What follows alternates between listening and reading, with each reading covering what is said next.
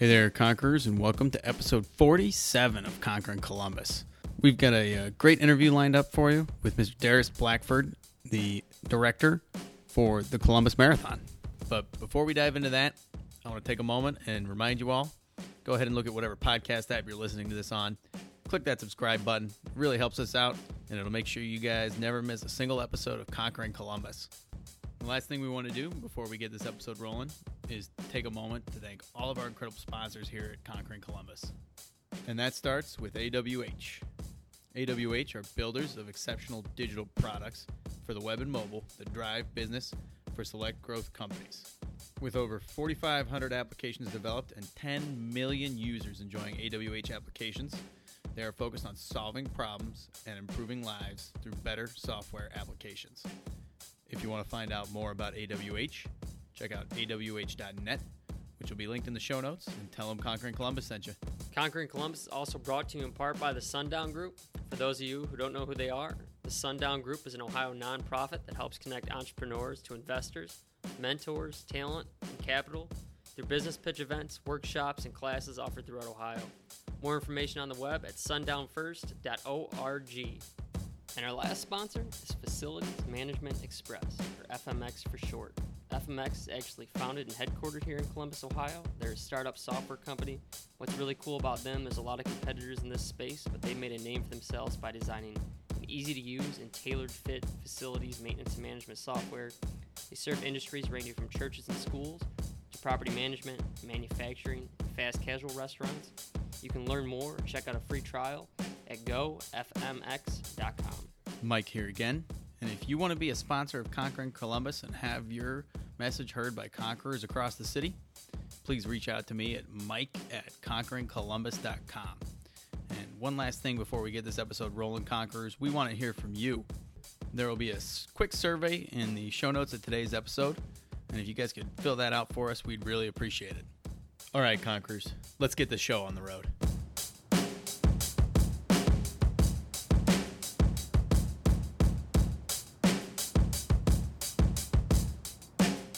Could drop me anywhere on the planet in any environment, and I might get, you know, my head kicked in in the beginning, but I'll find a way to survive. I'll find a way to get the job done. Yeah, there's a little doubt, but you know what? Once again, I think of that guy in my ear. I think about stepping up to the stage. I think about the challenge. Like, I've lost sometimes, but I've won more than I've lost. And so, like, I bet on me any day. Choosing greatness. Greatness doesn't choose you. You know, you have to choose it. And, you know, it's hard. I think there was a hunger in me.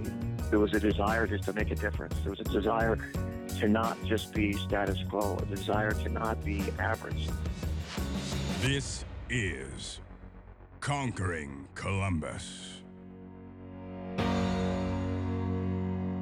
Hey there, Conquerors, and welcome to another episode of Conquering Columbus. We got a great uh, episode lined up for you today. We're sitting down with Darius Blackford, and uh, for a little background on him, Darius was the head of marketing at A D. Farrow Company, Harley-Davidson, before becoming the race director for the Columbus Marathon in twenty ten. And actually, before A D. Farrow, he uh, started his own marketing company before after uh, leaving work as a reporter at the Columbus Dispatch. Since then, he's put all his efforts into helping build the Columbus Marathon into one of the best races it can be and one of the uh, top marathons in the Ohio Valley area. So, welcome to Conquering Columbus, Darius. We're excited Thank to have you. Thank you very much. I'm very excited to be here. Yeah, so how's your day going? Oh, you know, I was uh, just feeling the uh, the time is tight already. I'm, uh, the clock is ticking. one hundred eighty-something days till the marathon, and I'm getting nervous. Yeah. You sound like Tom, you know, our old wrestling coach. Always, he knew on immediately, this is how many days till the N C double A's. So it's kind of like building up, all build, building up to the one big event. So it's always cool. That's right. Um, to have that, I mean, you know, to talk to someone that has like that time constraint is always thinking, this is when I got to do this, this is when I got to do this. So um, what's your schedule look like right now? I mean, what are you doing right now with one hundred eighty something days out? Yeah, so mostly, you know, with a big event like this, there's a lot of uh, behind the scene background stuff. I mean, we don't just show up in October and everything's there. You got to start ordering your shirts and your fencing. And, you know, this week, for example, I was working with all the communities that we go through, the police departments and the, and the cities, Upper Arlington, Grandview Heights, Columbus, Bexley, reaching out to them, anything coming up, any road projects, anything major we got to be looking out for, talking to our vendors, people are going to be supplying us with the stuff we're going to need to do it, working with the expo people in terms of those who are going to exhibit, then dealing with just the runners and walkers. The registration's already open, so we're dealing with all those things. Uh, a lot of P R and promotional efforts, a lot of uh, social media, just always staying on top of things. It's it's just like any job. The difference is it does have a deadline of October fifteenth at seven thirty a.m. We can't push it off by a week. we, right. will, we make that deadline. And there's so many different moving parts that go into that, and I'm really interested in diving into them in more depth and hearing about what the team looks like and the structure. Um, but I think maybe the best place to start is kind of back in the beginning for you, and then we'll build up into the Columbus Marathon. Maybe talk a little bit about your background and where you really feel like your story starts to evolve, wherever that may be, whether it's yeah. childhood and some influential years that you had in there, whether it was your first um, gig as a job or something like that. Yeah, absolutely. Well, I was very fortunate to uh, have a pretty easy childhood, played a lot of sports and activities and that, which uh, just learned the value of health and wellness. At my, in particular, some of my uh, uh, aunts and uncles were really into just, uh, whether it was hiking or spending time outside. So, so my brother and I, uh, I have a younger brother, we would basically just be very active. It's not like kids today, and, and life was different for a lot of reasons. I don't know if parents didn't just let us go and, and we'd come back when it was time to eat, but um, very, very active childhood. But I also just learned to um, uh, enjoy myself and have fun. So here in Ohio? Uh, yeah, up in Akron. I grew up in Akron and um, just spent a lot of time outside, a lot of time doing things. I didn't run. I played football, but I ran like when you have to run laps. Was always out front, always in the lead on laps, and never once was encouraged to do track or, or cross country, which uh, my brother went the other route. He ran cross country and track, had a full full scholarship to Akron, and, and uh, a very, very talented runner. But I enjoyed running, but it wasn't that it wasn't that draw for me. Just just sports and staying active was important to me, but um, um, I always tended to like to be in charge from being a little kid on. And so my interest in being in charge of things really developed in high school and college. And I'm saying this with uh, true honesty, but when it came to things like spring break, I was the guy. I was in charge of my friends because I didn't trust these guys at all. You know, so a bunch of college guys, but yet I was the one who would book the hotels.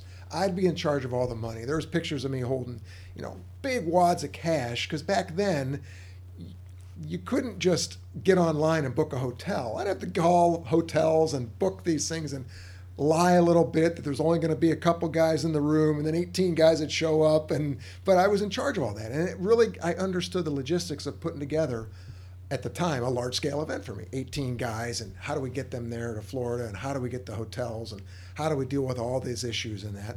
And I enjoyed that. And I just, I liked it mostly because I'd rather be the one who was going to do it because I knew it would get done right. And I kind of took that as I've gone into into my into my career. I I found I could write, so I pursued a career in journalism, and I was a newspaper reporter for ten years down in uh, or up in Cleveland, down in Florida, and then I ended up here at the Columbus Dispatch, and super opportunity. If if the world were st- if every job paid the same, I'd still be a reporter because it's a lot of fun. But like like many like many jobs like that, to move up, you got to move on. You got to move somewhere else. I reached a point uh, at the Dispatch where I was getting to travel around the world. I was the international trade reporter. I got to go to Japan and Europe, and it was great, but I wanted more. So I went to the editor one day and said, hey, I really want to have more opportunity here. And he said, you're going to need more time. And I was sitting across from a guy who had been there for fifty years. Well, I didn't have that kind of time. So my dad has his own business, uh, has owned a body shop is pretty much my whole life. And I knew about the entrepreneurial world. I, I we had family friends who were, owned their own businesses, so I decided to strike out on my own, do my own P R marketing company. And I put in my announcement at Red, White, and Boom night, went and enjoyed Red, White, and Boom. Two weeks later, I'm out on my own and doing my own P R marketing company. And terrible decision to start a business that's based on people's budgets halfway through a year. By the time I did that on August first, I started. By December, I was out of money. I was down to my last two hundred dollars to my name because clients didn't want to sign up. I, we you know, we we already spent our budget back in June, in May, before I got started. January comes around, and all of a sudden I start getting work, and from there it just took off. So I basically was doing P R, marketing uh, of all kinds, website writing, uh, press releases, things like that. Um, and I still had an interest in running. I was I was still running. The Columbus Marathon was my first marathon when I moved to Columbus in nineteen ninety-one, and I um, had been at the Chicago Marathon in nineteen ninety-eight, and I saw this thing called a pace team. It's basically it's a group of people that if you have a certain time, you follow them. They carry a sign and balloons or whatever, and if you want to do three hours or four hours, these people will get you to the, to the finish.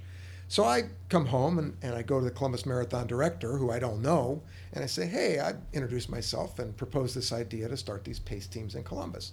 And he, he's like, well, if you get a sponsor, we can do it. So I start thinking, who can I go to for money that's going to give me money to give to this guy and to pay for this thing? So I start thinking who runs, who also has money. And came down to, there was a very, very uh, successful business owner here in Columbus who also happened to be a marathoner. Just happened to be the head of White Castle.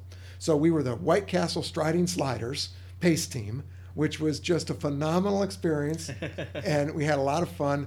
That led me into um, inventing this uh, little contraption called the pace band. It was a Tyvek bracelet that had sp- split times. So if you want to do a four-hour marathon, at mile one you have to be at nine ten. At mile two you got to be at eighteen twenty. And I put all these uh, ideas and created these little bracelets, and I had fifteen or twenty different times and had fifty thousand of them made and loaded them into a suitcase and went to the Honolulu Marathon in December of nineteen ninety-nine, and thinking this is going to be my ticket. I'm going to, there's thirty thousand people in that race. At the time, it was it was one of the biggest ones in North America. And I am going to go do this thing, and I'm going to come home with, you know, thirty thousand dollars, forty thousand dollars. My first day, I made enough money to pay for my coffee. I think I sold, I think it was thirty-six dollars. I, you know, what have I done? I made a huge mistake. The next day I doubled my money, and the third day I doubled it again. So I came home with like four hundred dollars. But I didn't do anything, I don't do things slow. I went all in. I had already booked myself to go to every major marathon. So I've got my little ten by ten booth, and I'm going to the Austin Marathon, Houston, the Disney World, and Boston. You know, this at the time it was two to three thousand dollars for a space, and I'm in this marathon world, and I've got my little booth, and I'm selling these bracelets at two dollars a piece, and I'm just getting killed. But it taught me about this industry, and I stayed around this industry, and I learned about it. I kept doing the pace teams. I hooked up with Cliff Barr, uh, the nutrition company, started doing pace teams for them, and it kept me involved in the business. So I'm still doing my P R company. I'm still running. I'm traveling, doing all these races and that, and I'm really getting this understanding of this business. And basically, at that time, um, as time went on, Uh, I had different clients. I started work for the Harley dealership, but I did do some things on the side. The marathon uh, became a client. I started doing marketing for the Columbus Marathon. For your uh, personal company? Uh, yeah. So my uh, so a friend of mine does the P R. She still does, and she'd done it for a number of years. And she said, "Hey, I'm gonna need some help. Uh, can you help me with the marketing?" So basically, I became a contractor uh, to do the marketing. A couple of years later, the board uh, there's a ch- uh, some kind of conflict with um, the company that's running the business, or running the event, and the board came to me and said, would you take over the event and become race director? And these were my friends. I knew the uh, uh, board of directors, uh, some of those uh, folks very well. I still run with them, and, and they're good friends of mine. And because of the experiences I had at the Harley dealership, we, we were putting on one to two events a week. It might have been a class for riders. It might have been a, a small concert. It might have been a charity fundraiser. But I was learning all the logistics of putting on events on a smaller scale. The basic things you have. You got to have restrooms. You got to have food. You got to have fluids. You got to have maybe permits or things like that. So I basically learned how to put on a large-scale event by doing hundreds of small-scale events. And from there, a guy stepped up and took over the job of the... Uh, director of the Columbus Marathon, while I still tried to do the, the director of marketing at A D. Farrow for three months, which was completely ridiculous because I was right in the middle of the marathon, right in the middle of that. Long story short, I left, uh, uh, took over everything fully in two thousand ten, and here we are today. So that was so much at once. Right. So much good stuff. I told you, I could, roll, I could say way too much. I That's wasn't going to jump in. My, the biggest takeaways I had, you were doing the pictures with wads of cash before it was cool. They do that on Instagram now. It's like the coolest thing you can do. You got all these. Oh, it was like on, you know, right, you got a lot of cash. Yeah, this would have been a Polaroid or maybe a thirty-five millimeter picture. And then yeah. you were doing Nike Fit Bands before they were cool. You had all these trends before they hit the actual real market. Yeah, you know what? Uh, yeah, too bad I didn't invent the cell phone or something, you know? Yeah, that's a good one. People make some money yeah, on people, that. People did well think, with that one. I think those are going to catch on. So talk about a little bit, when you were going to these marathons, were you just working remotely, traveling under your car? Were you running the actual races? Kind of oh, yeah. What was that experience? So no, so I flew. Oh, no, because I'm traveling around the country, so I'm going faraway places. And, again, I was all in. I mean, I'm staying, uh, flying there, staying in the hotels, doing the race, all this stuff. Um, but I'm by myself. I'm going to these expos. I would convince people. Uh, because again, for a marathon, you got to be preparing yourself that weekend, and it's particularly hydrating. I would give people a free product if they would stay at my booth for five minutes, so I could get a bathroom break. I mean, this is this is me just making up as I go along, and you know, I was just uh, really enjoying what I was doing, but also I knew I was learning some some uh, things that might come in, into, into play later. I've always been a believer to never take a job for what it was, but what it could lead to. I mean, yeah, you don't, sometimes you gotta have a job because you need a job, but I still wanna try to get out of it. What can I learn? Who can I learn from? What is there that, that I don't know about, or something that's uh, gonna be uh, play forward later? So following from that, when you were traveling the world doing your journalism, what were some of the greatest experiences that you had in that, some more memorable ones that kind of shaped what you did down the road? Yeah, so my my best uh, experience that I would not recommend is playing the shell game in uh, Dresden, Germany, or anywhere else. So I'm, uh, I'm a reporter, and uh, not many people knew this story, particularly the newspaper owners, but uh, I um, have like a little stipend, you know, that for my food and stuff like that. And um, I'm walking down through this downtown area, and there's these this crowd of people standing around. And if you don't know what the shell game is, it's basically a scam that they bring in suckers to uh, uh, give, give their money. So there's a guy losing, and I'm like, well, gosh, it's obvious which which shell the uh, ball's under, and three times, four times, I see this guy and see how easy it is. So I step up with my American dollars and throw in twenty dollars and pick the shell, and it's the ball's not there. And I'm like, I know I can do this. And my competitive streak starts coming in. So I throw in another twenty dollars, and it's not there. Well, I learned later that this is a trick. These guys, the guy who was losing was part of the crew. And it's uh, so the value I learned was things aren't as always as they seem. Do a little bit more research before you jump into something. And you know, I I just was um uh, I was kind of like that, just super energetic, earnest, naive person. Another time we're in Germany, and I'm sitting down at a, at a at a table before they have a cocktail reception and a dinner. And I, uh, there's the, the head of the Chamber of Commerce from Columbus is traveling with us.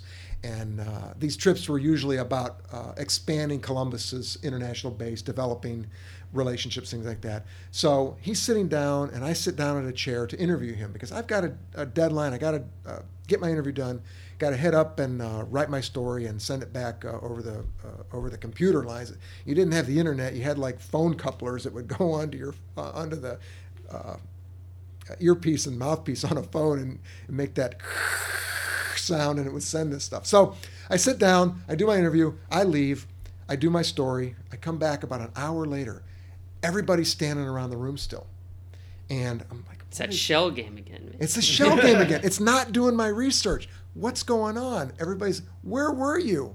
I said, I was doing my job. I'm not here to have fun and cocktails and that. You sat down at the head of the table before you left. The staff would not serve the food until you came back. Again, another classic case of some super energetic, enthused guy not paying attention. So you need to kind of learn your surroundings wherever you are. Just, it doesn't take a lot to kind of sit back, not rush into things. And that, that's the lesson I've learned really throughout my life. My wife will always tell me, slow down, shut up, and listen. And she says it with love and respect, but I do. I, I, I get too excited, get too enthused, which are great qualities. But you got to kind of get, get your bearings before you jump into something, because it just, it, it A, it may not go well, and it's it certainly can, um, uh, it may not be a trait that's going to, to, to prove well. It's still great to be enthusiastic and excited, but tempered a little bit.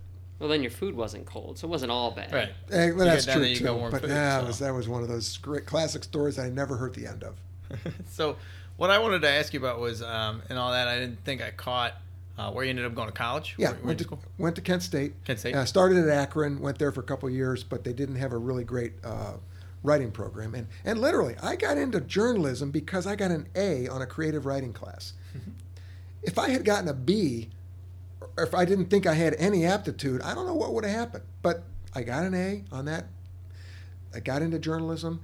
I um, was very fortunate. I won a national writing competition for editorial writing uh, at the Kent paper, which basically, all of a sudden, here's this kid, a thousand people graduated from journalism schools, just like many colleges, and I didn't have anything that was outstanding on my resume. I had a simple internship like everybody else, but all of a sudden, I... this lucky break happens, and I win this uh, editorial writing contest, and and it, I'm talking lucky because I had the entry in the envelope that I was going to send of one of the editorials I had written, and I pulled it out and put another one in, and the one I put in was the winning one. So, I mean, what are the odds? You know, why did that happen? I have no idea. Maybe they both were equally good, but the fact is, sometimes, you know, the harder you work, the luckier you get. And I believe that, that you just, just uh, when breaks happen, you got to take advantage of them. And that really helped me out to just, just set me at a different level uh, for what opened up a lot of doors for me. And then talk a little bit about your time at A D. Farrow and kind of yeah. what that um, job was like and the experiences that you had there. So it started out by, uh, I wrote a letter to the owner and said, hey, I'd, I ride a motorcycle. I'd love to be uh, doing work with you. And he basically read the letter and liked the letter and, and brought me in. And uh, good thing you're good at writing. Good thing I'm good at writing. That's exactly right. And, uh, you know, it just um, uh, was a scary, scary proposition because those people take their stuff seriously. Harley people especially. I mean, motorcycles in general are, are, are you know, a smaller group of people than, than car drivers, but um, they're pretty passionate about it. But the Harley people, you can't go into that faking your way. You got to be taking it seriously, and you got to be on. And so I kind of approached that like I would have a journalism assignment. Put myself in a situation. I knew my way around a little bit, but I certainly wasn't an expert. So I basically listened, learned, respected people. The things you learn in kindergarten, you know, don't talk back, listen to people, and be nice. And And it uh, it went really well. And I basically, I think the thing that impressed a lot of those people was, which are really things that even translate to what I'm doing now with the marathon, is you'll see me picking up the trash. You'll see me doing stuff that um, I'm not too good. I don't think I'm too good to do anything, whether it's wiping up an oil spill in the parking lot or picking up trash after one of the events or talking to somebody um, and letting them go on and on about their stories, just being being engaged and being part of it. Um, I think people appreciate that. And it's it's really, even going back to when I was a kid, whether I have odd jobs, I worked construction in college a little bit, um, you just always being willing to go the extra effort and not be better than uh, anybody else when it comes to stuff. The uh, the real people that, that matter, those construction guys or the Harley riders, they respect people that are that are uh, willing to be to be like, like everybody else, not not act like you're too special. Yeah, I think that's a big side of leadership in general is just they talk about that servant mentality and finding the ability to put your own ego aside and putting other people first, which some people you know can have a really difficult time mastering, and it's kind of got to almost be built into your character or really tough process to overcome, not thinking about yourself first all the time or thinking that you're above and beyond yep. certain areas. So it's interesting here, but you talked a little bit about in there about the journalistic approach to um, entering into the Harley Society. I guess I'm more interested and just that approach in general, like when you would approach certain topics and things like that, what does that kind of look like for you, and how would you immerse yourself into different subjects and become an expert? I mean, my first job at the Columbus Dispatch, I had specialized in business down in Florida and up in Cleveland. My first job was the religion reporter. Talk about, there's certain things you don't mess with. You don't mess with people's kids, you don't mess with people's religion, and you don't mess with people's jobs. And I got into something that I had covered education, so that was messing with people's kids and, and that whole world, uh, the negativity that uh, school boards and things like that, when they would try to uh, make changes, that would get people in an uproar. Well, religion is one of those things that that's a pretty serious topic. But I never acted like I knew anything about it. You know, I'd been to church. I was an altar boy. I knew the ways of uh, services and things like that. But I'd never acted like I knew anything, because that makes you a better reporter, makes you a better business person, because you're asking questions. In fact, it's better to not know something, or at least don't bring your own ideas, because you're going to get a better sense of asking the right questions, and you're going to learn from people who have been there before, both positive and negative. A lot of times you can walk into a room and you can learn about a company based upon what they're saying on the floor. The the, the C E O and the president, those they're they're isolated. Either they're not listening or no one's telling them. You go on the floor of a, of a, of a factory, you go on the floor of a store. You know, I've worked retail, I've been in the back warehouses of places, and the the, the real deal is when they're trying to pass down some memo, you know, Office Space, the whole um, T P S report. You know, the reality is this stuff doesn't work in, in the real world, but you don't know that until you listen and you learn. So the journalism, journalistic approach is really going into it, asking questions, sitting back and let people talk. You can learn so much, and this is such a hard thing for me. My mom joked that I talked before I walked. So I was always, you know, jumping in and having something to say, and it's it's tough to sit back and listen. But I have thirty people now on the marathon team. We've got up to three thousand volunteers. I've got a eleven person board of directors. I've got companies all around uh, the city that are involved in this. And now we're we're supporting a major institution, Nationwide Children's Hospital. There's a lot of eyes on us. So I can't just go in and start coming up with these crazy ideas and and, and or trying to impose my will on things. I've got to sit back and take it seriously and listen and learn what the what the what the climate's like, what the what the what the rising tide is like, and just listen and and not be so quick to quick to uh, take steps, because it's uh it's as much I'm as much a politician now as I am directing this event. You've got to balance everything out, because there's too many too many uh, outside interests now involved in this. Yeah, and I'm sure it's hard balancing everything out. I'm sure everybody wants the same amount of attention all the time.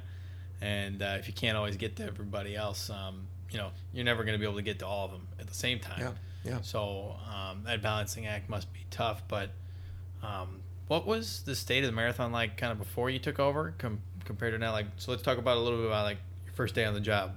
What does it look like compared to what it does today? So when I took it over, it was ended up being, um, by the time the decisions were made, was March, and it was April or May of that year. Well, remember, I'm in April now, and I've already been working for three months to prepare for this year's event. So I take it in, in April of May of that year, nothing was done. There'd been a couple planning meetings, but there was no cohesiveness. There was there was really nobody knew what to do, because the leadership was no longer there. So the first thing I did was got everybody together that had been part of the team, told them all they were going to remain. And let me take a step back. The team is made up of people that, uh, a couple people that really are engaged almost on a full-time basis. Um, and then there's people who really are only working um, uh, a small amount of time, a little bit more than that weekend, but but are not super involved all the time. Um, I gave everybody a raise. I needed them to be on my team. I needed them to support me. And at that point, I could sit there and say all the things I wanted to about, you guys really need to work with me. I'm going to be a great leader. I didn't have the time. So we had some budget, and they don't make a lot of money. It's not a full-time job, but I was able to at least show them that I cared for them and respected them and, and knew what they had, had gone through, because I worked with them for the three years before and saw the things they had to deal with uh, as they were working on it in those previous years. And so I could help them because I listened and learned and knew what the issues were. that I could help them to become better at what they did and also could reward them for it. So that was, I mean, that's something that, that people respond well. Yeah, you know, people, yeah, like, people, like, money. Money. Yeah, people like money. Money, yeah, more money, yeah. So it oh, worked, you know. And then, uh, so from there, um, we basically just tried to get that first year under our belt. The event is not me by any means. It's not anybody involved. This thing's been around, the marathon, it's its thirty-eighth year. It has a great tradition. Yesterday, um, April eleventh was the twenty-fifth anniversary of the Olympic trials for men being held in Columbus, Ohio. So it's got that kind of history. This thing has just, this year we're going to go over um, the one hundred thousandth finisher in, in the history of the event for the marathon and the half marathon. And so there's a lot of people in this town who have done this event. It was that bucket list item for them, or maybe now there's a family who's being helped from the hospital that's benefiting from the event. So there's a lot of a lot of stakeholders. And basically, I just, um, that first year, we just wanted to make sure that we maintained what was going on before we worried about growing it and changing things. It's just, let's put on the best event we can, given what we've got. So we had six months to do a year's worth of work. We pulled it off, and it went great. And then from there, we were able to, to really focus on growing the event, and not just numerically, but experience-wise. I think the biggest thing I'm most proud of over the uh, last seven years is applying business practices to this entertainment and athletic event. It's um, the way it was to the way it is now is night and day in terms of things like utilizing technology, utilizing things as simple as PowerPoints, and using things as simple as uh, um, well, we call it Basecamp. I'm not sure what, there's different brand names for organ, organizing uh, uh, documents and, and discussions and, you know, what do you call those things? Uh, like a project management Project software. management system. So having a project management system and having documents and having, just having everything online. So, so you know, whether it's our graphics and our, our, our documentation, having all those things, just applying those practices. Plus myself trying to apply business practices of, of thought processes to it, as opposed to uh, having something as simple as uh, a team retreat. We just had a retreat uh, um, a little bit ago, and the fact is, getting people together, getting them excited, and then outlining where we're going for the year, those are the types of things that just I'm very proud that we've been able to, to do. So whether this was a, a store or a um, an event or a, uh, a factory, having those business approaches uh, have really worked well. The other thing that's changed just dramatically is our working with um, partnerships that are good at the things we're not at. Our social media, for example. We have a company we work with. We were the very first client of Geben Communication. Geben and Heather Whaling, they are just super, super deep into the whole social media. She's a great business leader, and we were her first client. So what's nice is she can't get rid of us, and she can't raise our prices because, you know, she's really good now. When we got her, you know, she was brand new. And um, but things like that. Why we're not going to worry about being good at social media. I'm not going to start doing that stuff. We've got someone who's really good at it. Same thing with the registration company we use, or the timing company. The people that are good at it, hire them and let them do what they're good at. With the hospital now, the partnership since two thousand twelve, we are very fortunate. We don't rely on a lot of sponsorship dollars to put the event on. That's where the hospital can come in, and they can really benefit, and they, they use our assets and sell them off. So they sell off the mile markers. They sell off the bandstands and the water stops. They can generate revenue, which then goes to the bottom line of the hospital, and that's why we've raised over six million dollars in five years, because they're good at fundraising. I'm not a, I couldn't even go, when I had my paper out as a kid, I couldn't even go collect. My dad would drive me around and kick me out of the car to make me go knock on some door to collect three dollars for the paper for the week. But the hospital's good at it, and the kids are a compelling story. So, you know, find people that are good at what they're good at, and align with them can take you a long way. So first question, is it going to be cooler to win the Columbus Marathon this year or be the one hundred thousandth finisher? You know, that's uh, we had that discussion in our retreat, and we're still trying to figure out what we're going to do. But there uh, definitely is going to be something like this special treat. I'm not sure if it's going to be the winner. Would be pretty cool too. You win, then you circle back around, and you finish yeah, circle back around. Like, well, hold on, hold on. Yeah, exactly. Okay, I crossed the finish line. Now let me cross back over real quick. I'm gonna sit here and tell. That's right. That's right. um, and then another funny thing was you mentioned Heather uh, Whaling, which, if anybody wants to date this episode, actually we're releasing our episode with Heather on Sunday. So um, not sure you even knew that was uh, that was happening, but it was just funny to have you mention someone else we'd had on the show before. How do you identify those parts that you guys, I mean, you can identify what you're not good at, but how do you identify what you want to bring in internally and what you want to allow other people and go to other sources for, for example, like Heather with your social media instead of bringing someone out internally for social media, or, you know, I mean, Nationwide with fundraising, why Nationwide as a partner? Why not, you know, somebody else? Well, the, on, on the part of who to bring in and how to bring people in, the, the this is a very unusual organization.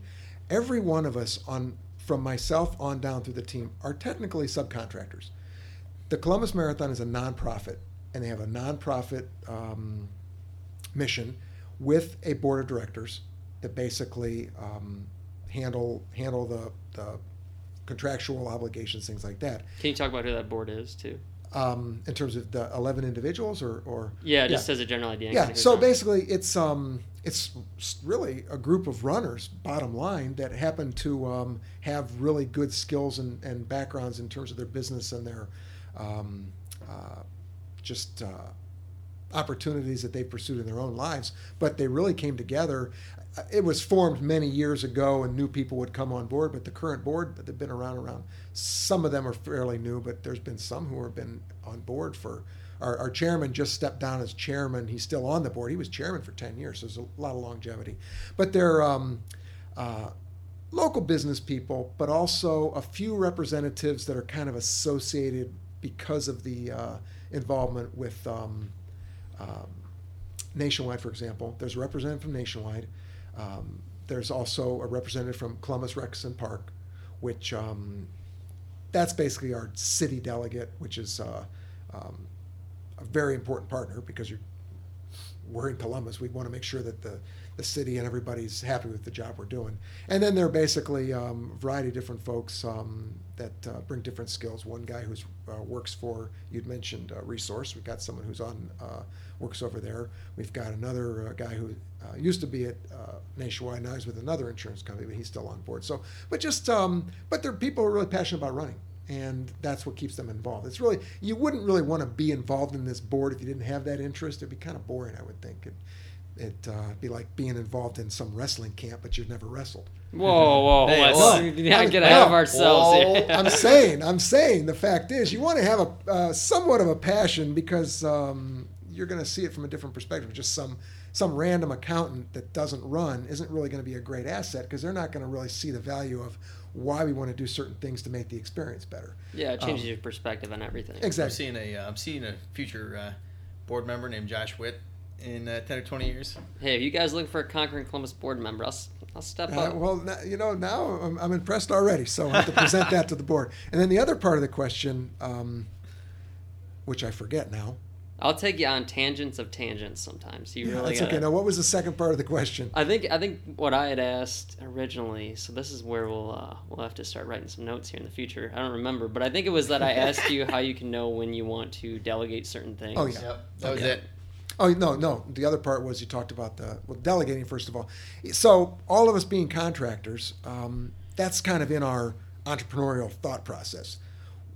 We don't own anything. We don't own fencing. We don't own barricades. We don't own that. So we're going to hire Paul Peterson Company to do our barricades because that's what they do. They do that for all the major events. So why would we start thinking we're going to do something differently?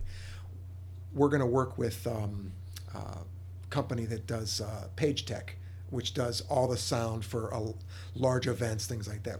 We're going to hire them. We're not going to try. And we have someone on our team who's responsible for that area, and he has a background in entertainment. He used to own a, a, a club and things like that. And he's also an uh, architectural designer, so he can do all of our uh, C A D drawings, things like that, of our start, finish, and floor plans and that. But um, beyond that, we're going to hire the best people that we can because they have the equipment and they know this.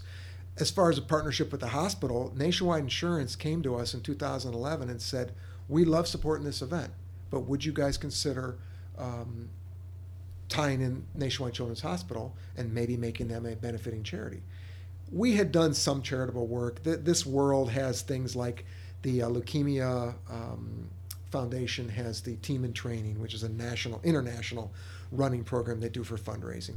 And we had done some other uh, charitable work for the um, American Cancer Society and that, but we weren't really tied in totally with a charity. And not only was it a good move because it's a great charitable organization here in Columbus, but honestly, the I felt, and some of the board members agreed, that the direction that this sport is going is having that connection to a charitable uh, organization might be a, an additional compelling factor to get people to support the event. And it's turned out to be very true. I mean, we're finding that that as the demographics are changing, we're getting, uh, right now we're about fifty-five percent women, forty-five percent men over all events.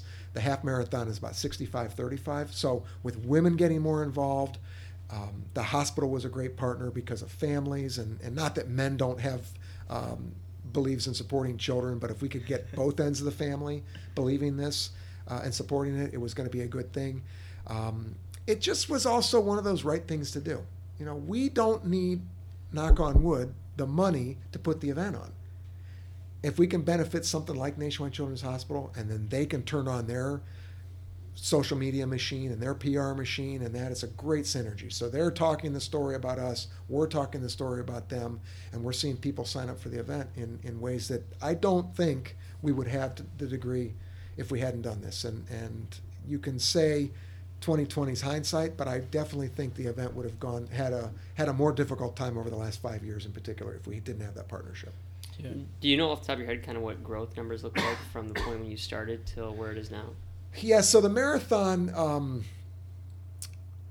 I think when I took on, it might have been in the four thousand range for the marathon, and the half marathon was around nine or maybe nine thousand. I grew it, uh, our highest year was two thousand thirteen. We, we went over seven thousand in the marathon, and two thousand fifteen we went over twelve thousand in the half. We've been between five and six for the marathon since then. It's, it's taken a little bit of a of a of a decline as the whole industry's kind of doing that. The half has been everywhere between eleven five and twelve every year. We we had sold it out a couple of years, and I think we're going to be on track again to uh, see some more sellouts. But um, we won't get any bigger. You can't put on a quality event on the streets of Columbus, Ohio, uh, that we want to any larger because the streets are only so wide, and there's a whole scientific theory that tells you how many people you should put on the street and, and how wide your starting line should be. It's called the Venturi effect. However wide your starting line is how wide the narrowest street should be. So when you get over to um, Bexley and the streets over there, that's all the wider we're gonna make our start line, because if you go any wider, as we learned, they'll end up in people's yards, they'll end up on people's sidewalks. So there's things like that that I never knew about it, but, but other people who are smarter than me know these things, and that's why they're on my team. Yeah, and earlier before the show, we were talking a little bit about how um, things like t- Tough Mudder and the Color Run and the Spartan Race are kind of taken away from that people's, you know, once a year event. So can you talk a little bit about how those races have affected your marketing strategy and the way that you're trying to get people to sign up for the um, the, the marathon? Yeah.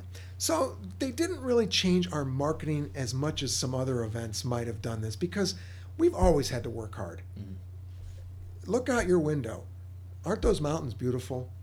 Isn't that beach beautiful here? Are we in Ohio? Exactly. We don't have mountains. We don't have beach. What in the world is going to compel you to come to Columbus, Ohio in October, except for an Ohio State football game? We've got to work super hard. So we've always worked super hard to know that we've got to put on a great event. If we put on a great event with a great experience, people are going to come. We keep our prices low. We are... Compared to our peers, uh, Cleveland Marathon, Flying Pig Marathon, the Pittsburgh Marathon, we come in extremely low as our as our opening cost, and we keep our costs lower because of that. Our expo, we have a full one hundred plus expo vendors. We never want for people to show their stuff at our show because we have super low expo prices compared to our competition. And that's basically because we got to be better on always. We got to put on a great event. We got to keep it reasonable for people to, because there's other challenges out there. That's when you get into the other things that are pulling on people's time. But it's not even the other events. It's little kids and their soccer games. It's people that are um, uh, deciding to um, uh, do, what's it called, um, CrossFit. anything that's taking people's time away from from running or walking. So little kids' soccer game on a Saturday, well, the mom and dad are out there cheering their kids, and they're out there for most of the afternoon. They only had so many hours on their weekend.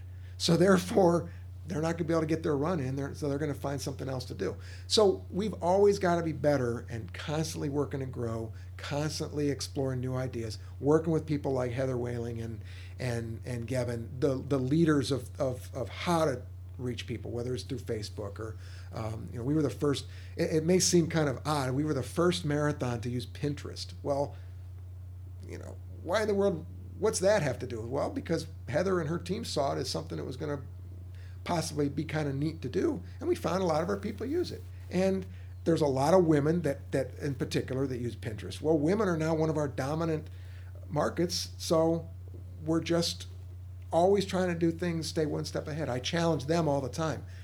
What is somebody in the retail business doing? What is somebody doing that's not in the running world that's really cool, and can we adapt that to use for our business? Because I, I liken it to what Starbucks did with coffee. Starbucks, you know, you, you used to be able to go and you get fifty cent coffee somewhere. Even the smallest diner charges you two bucks for coffee now, because they can, because they made the experience so good at Starbucks that now you have to raise the bar everywhere, and you have to give a better cup of coffee, and therefore you can charge the money for it. But it's, we've always just tried to stay one step ahead. And the experience in general is definitely one that's different from any other race that you're really going to be able to partake in. Like, people are training for these as their first marathon, and they cross the line at Columbus. You see just the entire process and the way that they're greeted across the finish line and across each mile marker, how there's music centers, and it really is just like an entire event put on where you really get done, you feel like, okay, I participated in something that's really special here. Yeah. And it's unique. How did that kind of grow, I guess? Like, how were you guys able to figure out, you know, what is too much, what we should do here, what we should do there, and how has that process come together? Maybe talk a little bit more about your team as well, too, kind of how that's structured. So going back to the, when I was traveling and doing all the pace band and the pace teams and all that experience, I've been to, I've done over two hundred marathons. Not because I am just so crazy about running, uh, that's a lot of miles, but I do a lot of these things because I've, I'm able to go and learn and steal ideas. There's no new ideas. So everything that we've done at our event is something I've seen somewhere else. The fireworks that we have, it used to be, there used to be a flyover. Uh, the military used to do a flyover, but then they changed the race time, and they changed the rule of when a flyover could only happen after sunrise. Well, it was dark. It's seven thirty. It's almost light, but it's not quite. Well, then we said, well, what can we do instead of, how can we turn this negative into a positive? Well, let's use fireworks. Disney does it.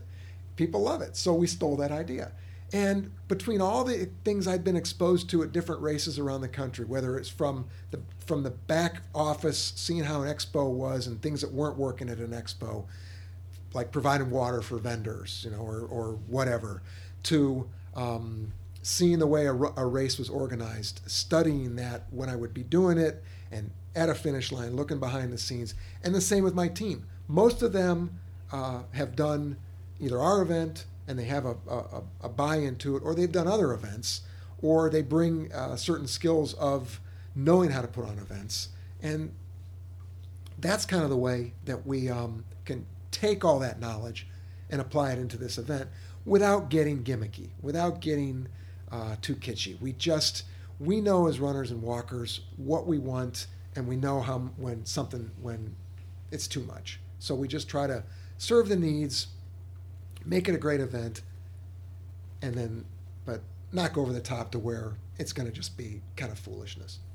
And what does that team structure look like?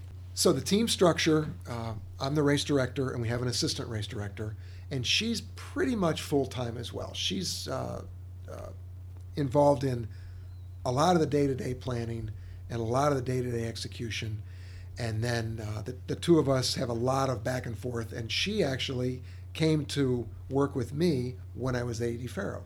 She uh, wrote a letter. Uh, I was the, P- the director of marketing, and this letter comes in, a very, very silly letter. You may be a winner. And I opened it up, and it was like a sweepstakes resume. And I thought, that is just silly enough that I like it. So I interviewed her and I hired her. I've been wor- working with her now for, gosh, over ten years.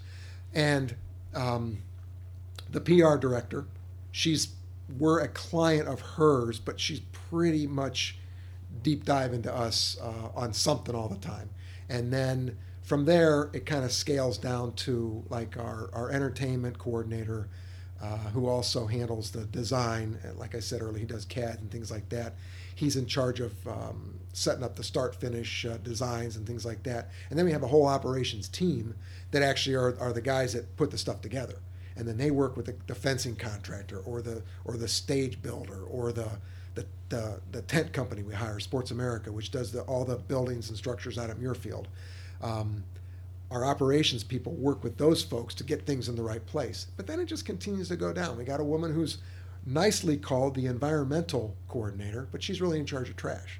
And she loves that role, and she's good at it, and she makes sure that th- this thing looks good, and we when we leave the park, it looks better than when we got there. So there's all sorts of different assignments all the way. We have a registration uh, coordinator that handles just getting people signed up and handling all those issues. Um, that's my wife, which unfortunately for her, for her, she has to live this stuff twenty-four seven, but uh, um, uh, she's a good sport about it. And we've had some challenging times because living with someone who's so passionate about it and takes it so seriously, I'm sure is sometimes difficult.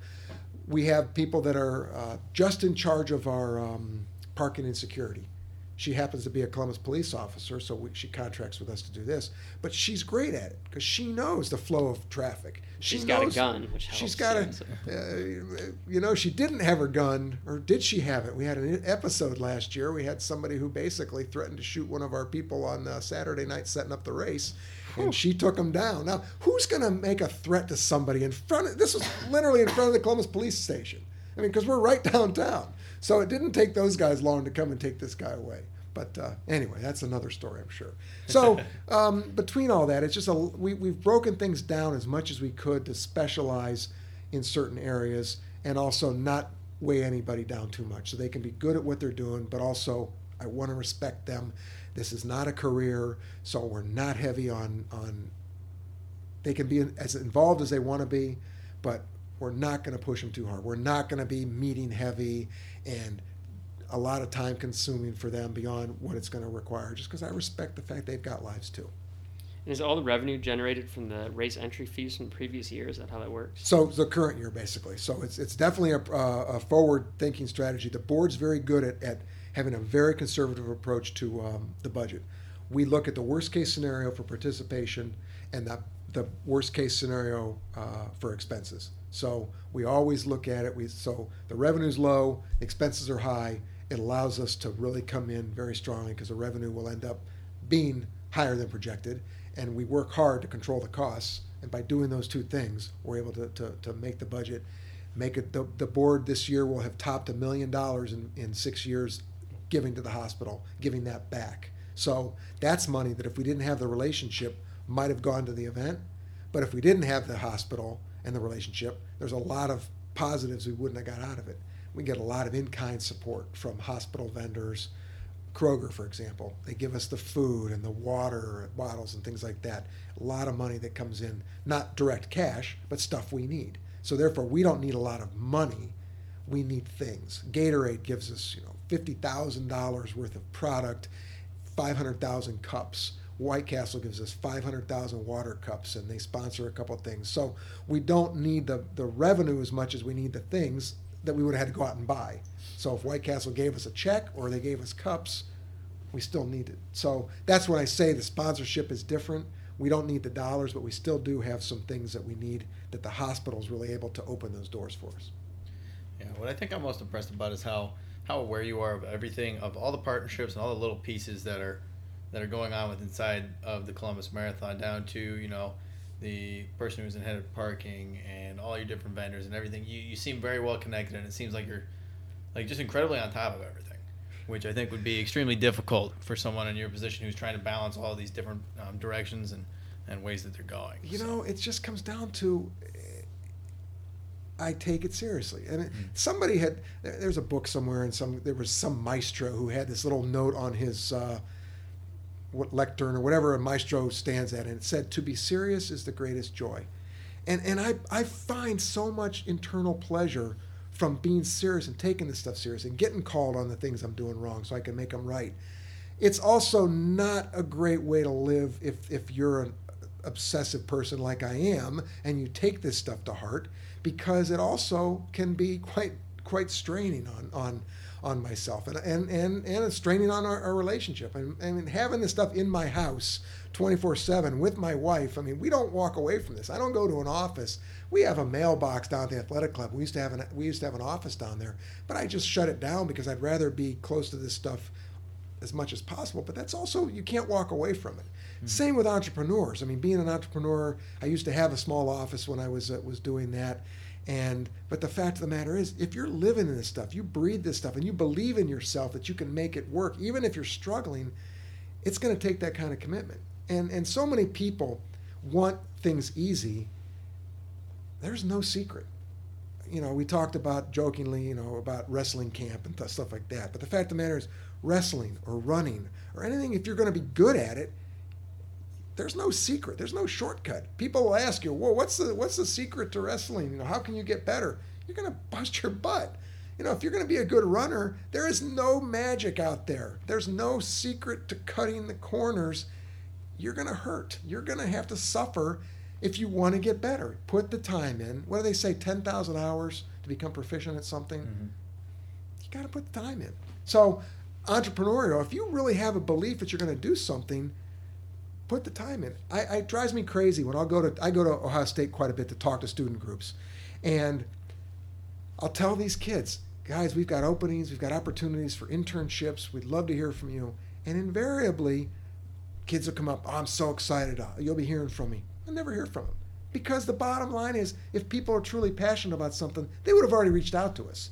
And you shouldn't have to be led to do something that you wanted to do. It should have already been there. So if you're serious about something, go for it and, and work hard, and, and, and it can happen. One ten thousand hour run and you'll be good. That's all you got. Right. I mean, that's it. That's all it's... Yeah, I've, I've, I've done those. I mean, it'll take you know, a little over a year. Yeah, exactly. So I think that's awesome. A great place to kind of for us to start to wrap up a little bit. Um, the whole story so far that you've conveyed and just how the team comes together and all the different parts has just been um, pretty awesome to hear about. But one thing that we ask all of our guests when on the show, and something that we've kind of made a slogan, is live uncomfortably. And we talk about, you know, a lot of successful people we found have had to live uncomfortably, whatever that means to them in a particular way, but for the portion of their lives, be successful. So I guess when you hear that, what does it kind of mean to you the most, and, and what points of your life reflect back the most on um, being, quote unquote, living, living uncomfortably? I put myself at the starting line of running races. I, I run, I enjoy running. I hate the starting line. I am so nervous and worked up. I just did a race uh, last weekend, just a training run. I'm doing a marathon here in a couple weeks to, to see where I'm at in terms of my running. Uh, wanted to race, uh, I'm going to race a marathon in a couple weeks. And so I wanted to go and kind of get the feeling. And my stomach is churning and I'm so nervous. And I'm thinking to myself, why? This is a training run down on the, on the downtown riverfront. But I put myself in those situations so that I can get used to that uncomfortable feeling and get used to being nervous on a starting line for the Columbus Marathon. I'm not going to run the marathon. I ran it fifteen times, and I can't run it as long as I'm director. But I got to be on that starting line every October as long as I'm doing this, and that's a very nerve-wracking place to be. So I better be nervous and scared to death um, about what I'm getting into, whether it's just for my own health and wellness or for this race. I, so I put myself in an uncomfortable situation. It just happens to be races. I um, I'm probably looking back. I did the uh, the Badwater one thirty-five, which is a race across Death Valley in July. I did it for my fiftieth birthday a couple years ago, and that was living uncomfortably. one hundred thirty degrees, forty hours across Death Valley in July, and I stopped five times. I laid down five times. And I was going to quit five times. But I was so, the most proud I am of anything in my life is I got up five times. I didn't quit. I put myself in an extremely uncomfortable position. But every day I think about being in an uncomfortable situation in the Death Valley, which is about as low as you can get, and um, picking myself up, having that challenge, to me, is really what life's all about. You've got to, this is one shot we've got here. go out and put yourself in those situations because you don't know what they're how they're going to play in the rest of your life. I'll never forget that moment. I really will never forget every time I get to a starting line because I'm nervous and all that, even though it doesn't have any bearing. If if I win or come in last, it's not like there's any, you know, at these local races, there's not any prize money. Why am I so nervous? It's because it's important to me. So I put myself in those uncomfortable situations for things that are important to me. Man, I think that is one of the best answers to that question we've ever had. Um, I don't think anybody's ever run the Badwater. I'm right. Sure no, yeah, of though, course, is... my wife has as well, you know, and she did it two years later than me. She beat my time. So, you know, I've got that to look forward to. Probably had the wind at her back. Yeah. Right. Um, but, Darius, we appreciate you having you on the show. I think that's a great place to end the show. Is there anything uh, last you want to say to our listeners?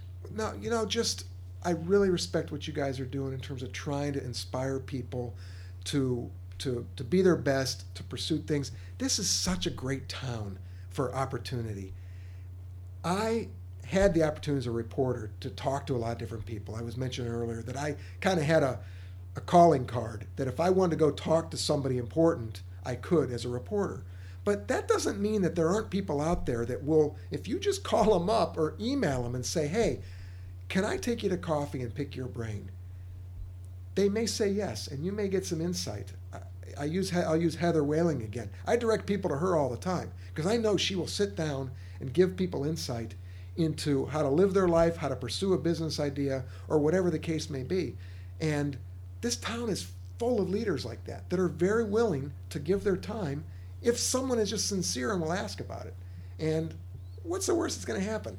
No, I'm not interested. You'll have to talk to my assistant, and you never hear back. But so what? No one knows you did that. Give it a shot. You never know what opportunities and doors are going to open in this town in particular, which is a very small town, even though it's a big place. A lot of people know each other, and a lot of people open doors for you if uh, if you just show the uh, enthusiasm and willingness. So that's what I would I would uh, recommend to the listeners. Man, well, thanks a lot, Darius, again. Uh, we appreciate having you on the show. And Conquerors, thanks a lot for listening, and uh, hope you enjoyed that episode. If you got any questions for Darius, go ahead and leave a comment on the uh, episode, and we'll make sure he hears them.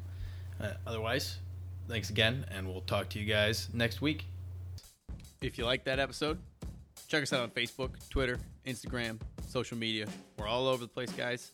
Share it with your friends. Also want to ask you if you could do us a big favor. Check out that podcast app you're listening to us on, and go ahead and click that subscribe button. Again, it really helps us out, and it makes sure you guys never miss a single episode of Conquering Columbus. Last thing we want to do before we let you go here is give one last shout-out to all of our incredible sponsors. And that starts with A W H. A W H are builders of exceptional digital products for the web and mobile that drive business for select growth companies. With over forty-five hundred applications developed and ten million users enjoying A W H applications, they are focused on solving problems and improving lives through better software applications. If you want to find out more about A W H, check out A W H dot net, which will be linked in the show notes, and tell them Conquering Columbus sent you. Conquering Columbus is also brought to you in part by the Sundown Group. For those of you who don't know who they are, the Sundown Group is an Ohio nonprofit that helps connect entrepreneurs to investors, mentors, talent, and capital through business pitch events, workshops, and classes offered throughout Ohio. More information on the web at sundown first dot org. And our last sponsor is Facilities Management Express, or F M X for short. F M X is actually founded and headquartered here in Columbus, Ohio. They're a startup software company. What's really cool about them, there's a lot of competitors in this space, but they made a name for themselves by designing an easy-to-use and tailored-fit facilities maintenance and management software. They serve industries ranging from churches and schools to property management, manufacturing, and fast casual restaurants. You can learn more or check out a free trial at go f m x dot com. Mike here again. And if you want to be a sponsor of Conquering Columbus and have your message heard by conquerors across the city, please reach out to me at mike at conquering columbus dot com. There will be a quick survey in the show notes of today's episode. And if you guys could fill that out for us, we'd really appreciate it. All right, folks, that's all we got. We'll talk to you next week. You could drop me anywhere on the planet, in any environment, and I might get, you know, my head kicked in in the beginning, but I'll find a way to survive. I'll find a way to get the job done. Yeah, there's a little doubt, but you know what? once again, I think of that guy in my ear. I think about stepping up to the stage. I think about the challenge. Like, I've lost sometimes, but I've won more than I've lost. And so, like, I bet on me any day. Choosing greatness. Greatness doesn't choose you. You know, you have to choose it. And, yeah, it's hard. I think there was a hunger in me. There was a desire just to make a difference. There was a desire to not just be status quo, a desire to not be average. This is Conquering Columbus.